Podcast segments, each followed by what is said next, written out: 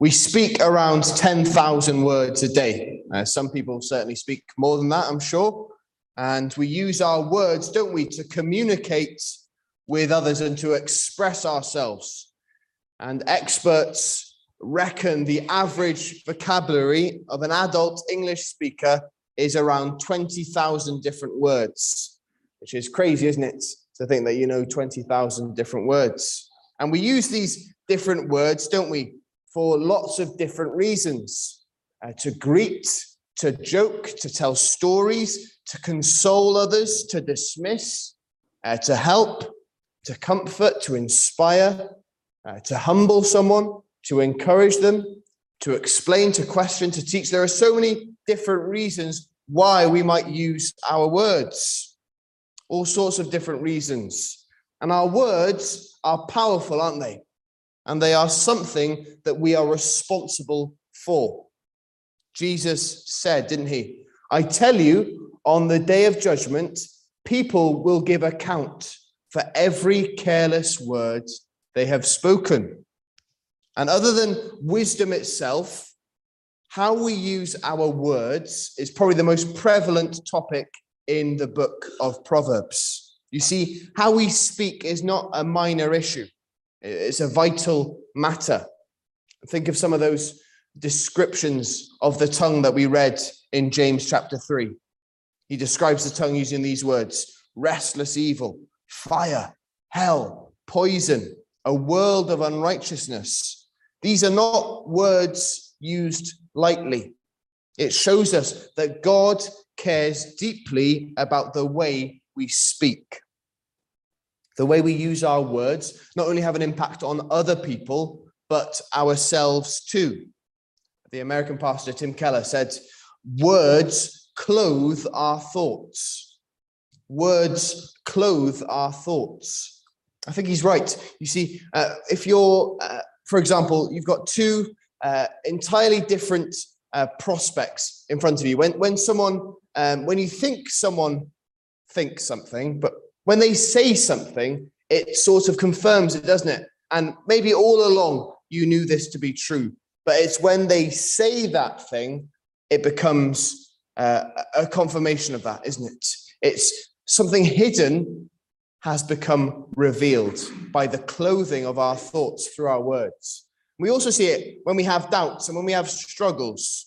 Speaking to others really helps, doesn't it? When we when we're going through difficult times, when we are are struggling with depression and when we're struggling with with anxiety about something, when we tell someone that, when we when we speak that problem out loud, it doesn't immediately solve the problem, but but just clothing those thoughts with words is helpful, isn't it? That's why it's helpful to talk to people. Um, now, that's not where my sermon ends. It's not just about um, speaking to others because we need Jesus in all of this and we need to see him in the book of Proverbs. And like I said before, if I read every single proverb that mentioned how we speak, then we would be here until tomorrow. But what I would like to spend this morning doing is looking at these select few proverbs that I read and seeing how when we use words in a Christ like way, it will bring life to others but also that there is a strong warning from Scripture that when we use our words foolishly, it will bring misery and it will bring death. And we will finish by looking at Christ Himself, who the Bible refers to as the Word. So let's look at how we use our words wisely, first of all. How can we use our words for the, for the glory of God? How can we uh, point people to Jesus by the way we speak? Well, let's start by reminding ourselves that, that wise words are rare. They're also precious. Let me read a proverb to you. The tongue of the righteous is choice silver. The heart of the wicked is worth little. The tongue of the righteous is choice silver. How can words be precious? Well, five minutes of encouraging conversation with a, a wiser, Christian uh, can be far more profitable, can't it, than, than hours and hours and hours spent um, shallowly uh, chattering with someone uh, who doesn't know the Lord Jesus. Uh, yes, we can we can gain um, some um, help from from people who don't know the Lord Jesus, um, but we will only get advice and wisdom um, from uh, those who know the Lord Jesus themselves in the experiences that they have faced. The tongue of the righteous is choice silver, it says. I'm sure there's someone that you know that you can turn to when you are in need of advice, when you've been through a really tough week, when you have exhausted all your options and you hold on to every word that they say. And when someone uses their words with not just today in mind, but eternity in mind, we can see that it does much good. It's more valuable than fine silver. Or sometimes Christians, I love I love the different metaphors that you get in scripture, and uh, especially when you add some of your own modern uh, kind of sheen to it. Sometimes a Christian is like a bomb disposal expert. Um, if you've seen the film Hurt Locker, you'll know um, how uh, kind of nerve shattering and uh, worrying it, a job it is to, to be a bomb disposal expert. I can't imagine um, many more brave people than that, maybe a primary school teacher. Um, but uh, a soldier whose sole job is to find explosive devices and then to go uh, within the immediate vicinity and to defuse it. And a Christian can find themselves in similar situations, uh, situations which are tense and likely to explode any second. But much like the bomb disposal team, we, we can't rush in in, uh, in a careless way. We need to be gentle and thoughtful with the words that we use. Now, the proverb that I want to look at says this a soft answer turns away wrath. Now, imagine someone is in a rage. I'm late. Why didn't you wake me earlier? Couples looking at each other sheepishly. and that can be quietened down, can't it? With, sorry, I thought you would appreciate some extra rest. I'll give you a lift and you'll be there on time. Don't worry or maybe in work and someone says, absolutely brilliant, you've done it again. I don't know how you're still in this job. And it can easily be diffused by just saying, I'm sorry, if you've got the time this afternoon, can you show me where I'm going wrong? And I, and I probably won't make that mistake again. You can see, can't you? Just in those two situations, they've been immediately made more calm from the soft answer. It's far easier, isn't it, to give in to temptation and to escalate and to fight back. You think I'm bad at this job. And you can see how that can easily happen, can't you? I'm sorry if that's very loud for you, uh, wearing hearing aids. But we can take comfort, can't we, that God knows who is in the right and who is in the wrong. We don't need to make our point known. We just need to um, to show others patience and care and love. And God knows exactly who is in the right and who didn't tell the other person that they needed to wake up at a certain time. And we certainly draw people to us, don't we, to Christ when we show grace and kindness in those situations, when we face anger from them and we respond with, with a word of, of gentleness. A Christian's words will also be full of truth. It says, He who speaks truth declares righteousness, but a false witness deceit. So, challenge, isn't it? Are our words ones of honesty and integrity? Do we bend the truth in order to make ourselves look better or others worse than they actually are? Are we people who are dependable or reliable? In a world which tells us that there is no such thing as, as truth and that we all have our own truths and stories to tell, we can stand apart, can we? Can't we? Um, by our commitment to speaking what is true. And if we lose friends, and if we lose influence and we might lose our jobs, we will still bring delight to God because God is a God of truth, isn't He? And Christians can use their words to uh, instruct others. Uh, one proverb says this the tongue of the wise uses knowledge rightly. A challenge for us as believers is not only to, to store up the knowledge that we have, uh, many Christians are like a reservoir. They've got years of experience of attending churches. They listen to all the the best Christian podcasts, they've got, got all the best Christian books on their shelves, and yet they've just accumulated it for themselves. It never goes anywhere, they never share it with anyone. So they've missed the point. We are called as Christians to be more like to be more like channels or, or canals or something like that, to allow God's word to flow through us and to share it with others. We're called to be a help and to be kind to others, to encourage them to freely share the gospel with those who don't know it. God wants channels of people, not reservoirs. The books that we read, the, the sermons that we've learned, the experiences that we've endured, they can all be shared with others. That's why uh, the, the ladies' meeting and the men's meetings are so helpful, aren't they? The smaller settings for us to be honest with each other, for wise tongues to give life to others. Which leads us to this, this verse A wholesome tongue is a tree of life. A wholesome tongue is a tree of life. We need words to live, don't we? We as human beings are made in order to communicate and we get very frustrated when we cannot tell others how we feel. Again, I feel so sorry for my poor son, but I'm going to use him again for an illustration. Um, he doesn't, he is not able to use many words at the moment, but he has lots to say, and that's very frustrating for him. And uh, there was a time a few months ago when he was desperately trying to say something, and uh, he was really getting animated, but he was going through his repertoire of, of words and sounds, trying to say this thing, but you can't really understand when all you're saying is mama, dada, which is his sound for fish. Um, there was something desperately that he was trying to communicate, but you can't go through conversations in life as much facial expression as you can by saying mama, dada. Believe me, I've tried to understand. You can't. We need words, don't we? to communicate. We need words to tell others how we feel. And there's a reason why one of the most brutal forms of punishment going is solitary confinement.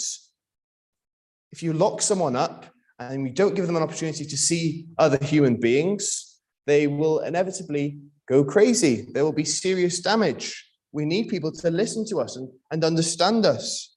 So, by using our words to encourage, to challenge, to comfort, and to ask questions and to tell others the gospel, all these things can be a way of living out this proverb.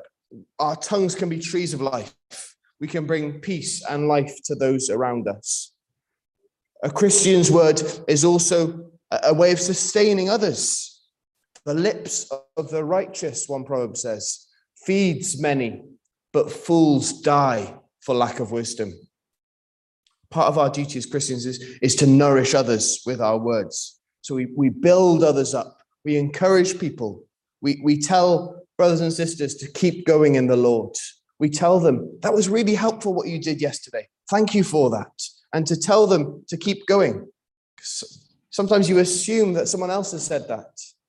And yet we're supposed to, to point them towards Jesus through our words. Do we use our words to, to feed others, or do we only use it to, to serve ourselves? We also learn in the Proverbs, however, that there is, there is a time to be quiet as well. As, as, as important as it is to, to nourish others and to tell others good things with our words, there's also a time to be quiet. Having lots of helpful things to say is only truly helpful if you know when to say them. For example, um, it's very good to memorize scripture. That is something that I will say. It's very good to remember parts of the Bible. But there's also very wise when a, a dear friend tells you that they have um, heard some awful news that maybe a, a, loved one has died and they or they've been given a, a serious diagnosis by the doctor you don't pat them on the back saying we know that in all things god works for the good of those who love him it's great to know that verse, but there's also a wisdom in knowing when to share that verse. It's often said, isn't it, when Job in the Old Testament goes through the difficulty of losing his home and his and his um, and his poor family, he loses everything.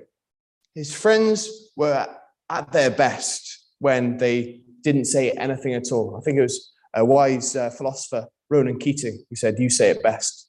when you said nothing at all. And uh, it's true for, for Job's friends, isn't it? The, tr- the troubles started for Job's friends when they started speaking. Uh, I think it was Eliphaz that says, uh, "Who uh, think now who that was innocent ever perished, or were the upright ever cut off? As I've as I've seen, those who plough iniquity and sow trouble reap the same." They were saying, "You're at fault here, Job. This is this this there can't be any. Uh, there must be a reason why you're going through this. There's no smoke without fire." Uh, they would have been far better off being silent and, and waiting things out and comforting him in other ways. And there's two proverbs that confirm this to be true. Whoever keeps his mouth and his tongue keeps himself out of trouble. Whoever keeps his mouth and his tongue keeps himself out of trouble. Those are good words to remember, aren't they? Whoever restrains his words has knowledge, and he who has a cool spirit is a man of understanding. So it's it's not only knowing what to say, is it? It's knowing when to say it. But the book of Proverbs also tells us the danger of using our words foolishly. Now, to possess a gun in the UK, Kieran or Joel will, will set me straight on this if I'm wrong. You need to hold a firearms license, I believe. And uh, individuals must be assessed by their local police force and judged not to pose a threat to public safety and they have to have a good reason to own a firearm. Those are all uh, good things to have in place, aren't they? But we also carry deadly weapons with us with no such license. Uh, the tongue is something that can destroy in a matter of seconds. Reputations can be ruined, jobs can be lost, self esteem shattered, friendships destroyed, families split in two, wars can be declared all through what we say with our lips. And Proverbs 10 tells us this. Violence covers the mouth of the wicked. When we speak in order to bring others down, when we want to destroy someone's reputation, to make ourselves feel more important, there is one who speaks like the piercings of a sword. the the power of words can pierce and wound. I, I said in the children's talk that there was there were the, the old phrase "sticks and stones" is is is nonsense, isn't it? Just because words are not physical things doesn't mean they are not permanent. Your tongue has the power over life and death. What we say can cause fear and sadness and psychological damage. If you call a child stupid or useless enough times, they will start to believe it. You tell someone that they're wrong time and time again, they will eventually give up trying to share their opinion. If you call someone worthless or ugly, it can fill them with, with such a sorrow that it can lead them to, to take their own lives. The tongue, one proverb says, has the power of life and death. The tongue has the power of life and death, and those who love it will eat its fruit. Our words are important. And as we saw with the importance of telling the truth, we see the opposite is true for the unbeliever. A dishonest man spreads strife, and a whisperer separates close friends. Lies cause tension, don't they? It ruins friendships, it brings about uh, suspicion. Lying lips are an abomination to the Lord, but those who deal truthfully are his delight. There are loads of examples in the Bible uh, of people who lie and the severe judgment of God upon them. In the book of Joshua, you see uh, when God's people uh, plunder the Canaanites, and a man called Achan um, finds this gold and he hides it away from the people and he keeps it for himself and he's put to death for this serious uh, lie that he has told. Or think of Elisha's servant, um, Gehazi, who um, who is there when when uh, when Elisha uh, heals Naaman, and Naaman is a very rich man, and he says, "Would you like these gifts? Would you like this silver and these these new clothes?" And Elisha says, "No." Um, and Gehazi goes back, doesn't he? And he says, uh, "Elisha's changed his mind. Can we actually have those things?" And Naaman gives it to them. And uh, what does the Lord do? Well, he strikes Gehazi down with leprosy, the very thing that God had cured Naaman of. Or think of the New Testament, where you've got Judas Iscariot who lives this, this double life. He's outwardly this, this loyal disciple who preaches, who heals people, who does many things that people uh, think of him as, as a good person. And yet, in reality, he's a greedy traitor who, who wants rid of Jesus. And when he does, he hangs himself in guilt. Or in the book of Acts, where Ananias and Sapphira, a couple uh, who had said that they had given all of their money to the poor, and yet they knew that they had kept some for themselves. That wasn't the issue. It wasn't the fact that they kept some for themselves. The Bible doesn't say we have to give every single penny away. It's the fact that they lied. And what does the account tell us happened? They are struck dead. So the Bible is clear, isn't it? Lies are of the devil.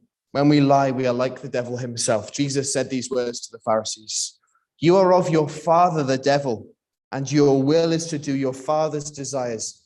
He was a murderer from the beginning and has nothing to do with the truth because there's no truth in him. When he lies, he speaks out of his own character, for he is a liar and a father of lies. Whereas, what does Jesus call himself? I am the truth. There's no darkness in him. You can trust every word he says. So may our words be accurate and honest and not deceptive and manipulative and, and self serving. And we also have to consider the fact that we often speak about things that we don't know about. Uh, the proverb says, A rod is for the back of him who is devoid of understanding.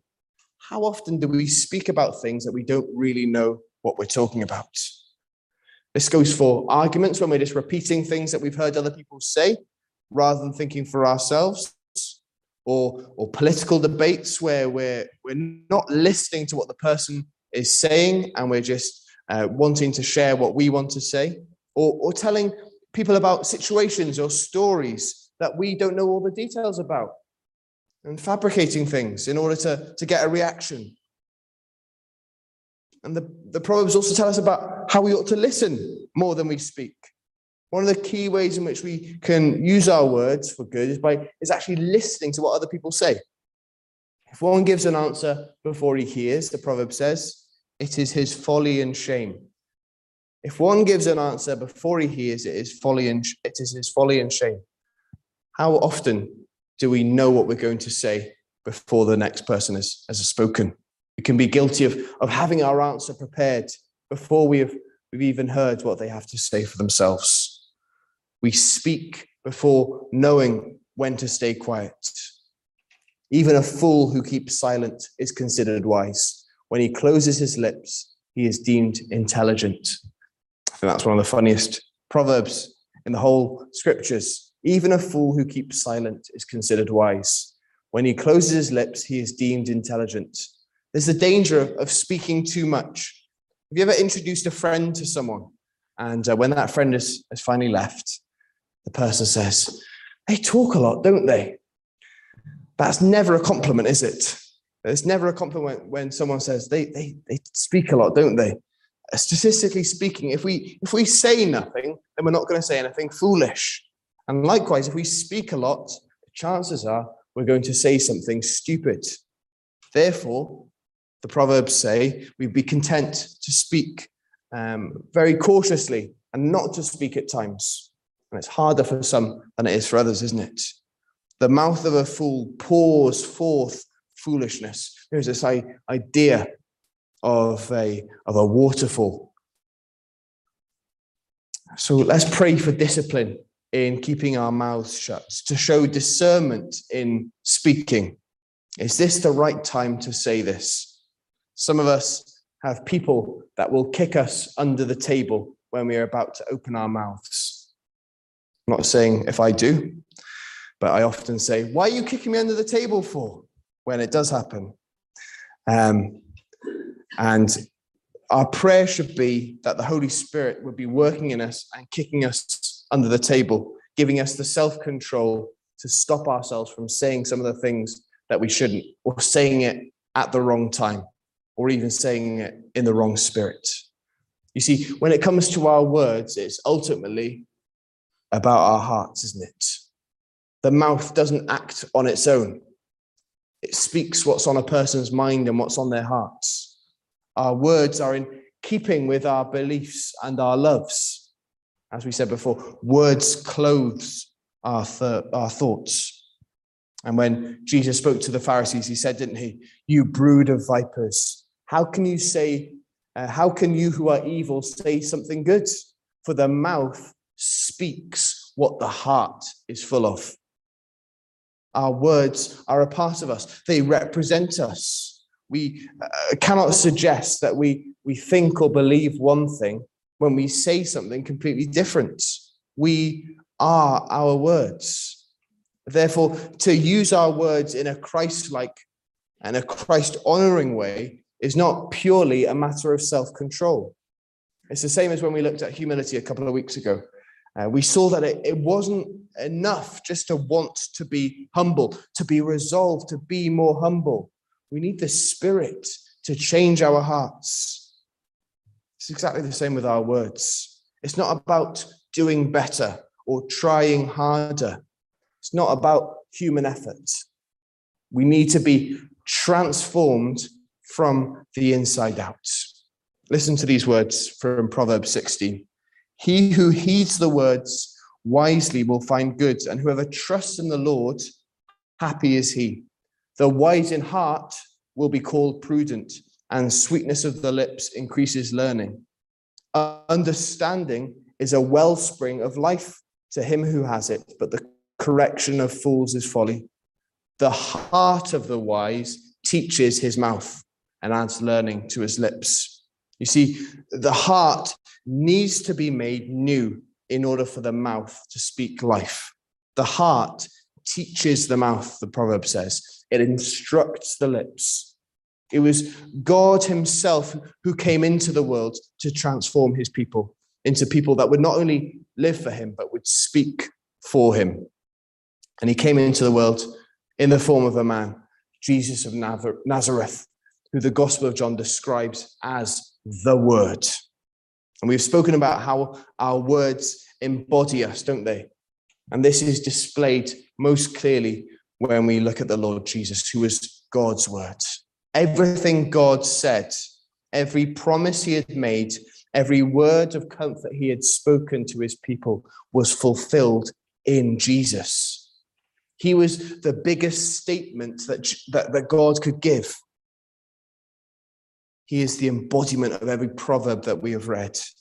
Every proverb which instructs us how to use our words for life, we see come true in perfect form in the Lord Jesus. He was the perfect exemplification of the Proverbs. And if you spend time looking at the Proverbs, you will see this. You will see the power of his words. Jesus was the one who Peter said, To whom else can we go?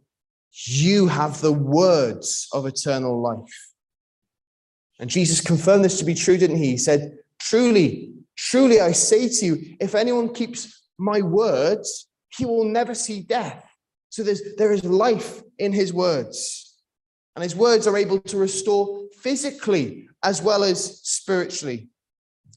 We read in one of the Gospels that evening they brought to him many who were oppressed by demons, and he cast out the spirits with a word and healed those who were sick. With just a word, he is able to, to open the eyes of the blind and to allow the paralyzed to walk and allow the, the demons to be exorcised. And his words are not temporary or easily forgotten. We've, we've read some of them this morning. And Jesus said this himself Heaven and earth will pass away, but my words will not pass away.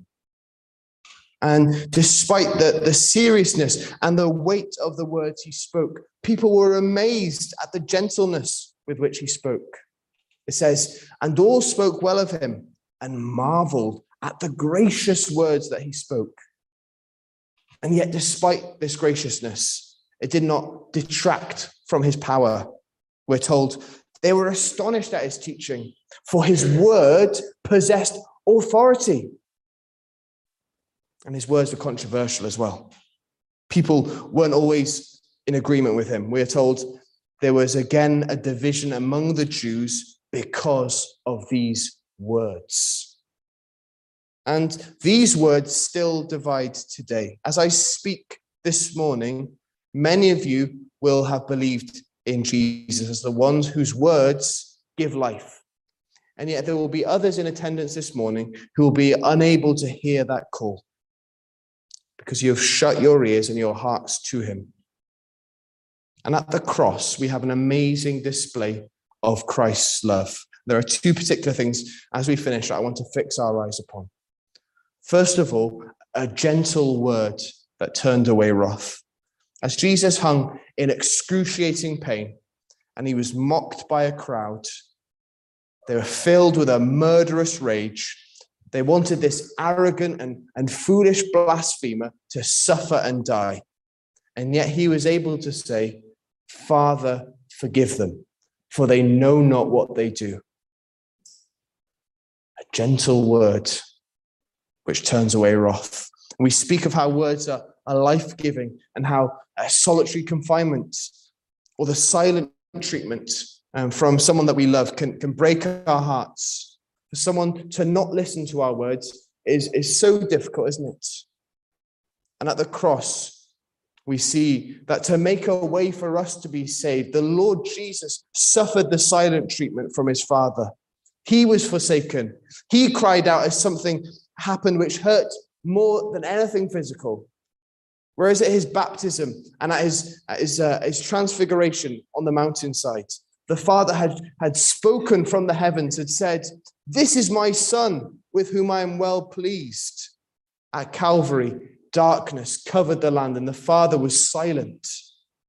And the Lord Jesus experienced the loneliness, the shame, and the fury of hell, so that we, as believers, may never know that same agony. And if you've never cried out for forgiveness at the foot of the cross, my hope is that this morning that you will, that you would see that Jesus was willing to forgive us for every time that we've used our words to inflict pain and misery on other people. Every lie, every piece of gossip, every time we have slandered someone, every time we've boasted, every insult, every piece of prejudice. He was, he was innocent and yet he was willing to be guilty on our behalf.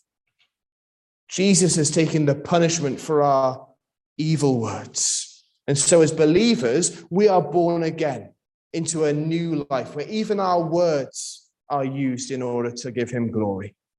So, may our tongues be trees of life to other people. Let us pray. Heavenly Father, we confess to you that we are so often full of lies and godless chatter and gossip and slander and insults and sarcasm, all these things that don't give you glory, but make ourselves feel better. And Lord, we, we confess these things and we thank you for your forgiveness in these things. We thank you that all these things, if we confess them to you, that you are willing to forgive. Lord, would you help us? Would you change us? Would you transform us? We thank you for the way in which the Lord Jesus was able to give a gentle word in the face of wrath, and the fact that he suffered the silent treatment from the Father so that we might never have to. We thank you for these wonderful truths, and we pray that you would bless us. In Jesus' name we pray. Amen.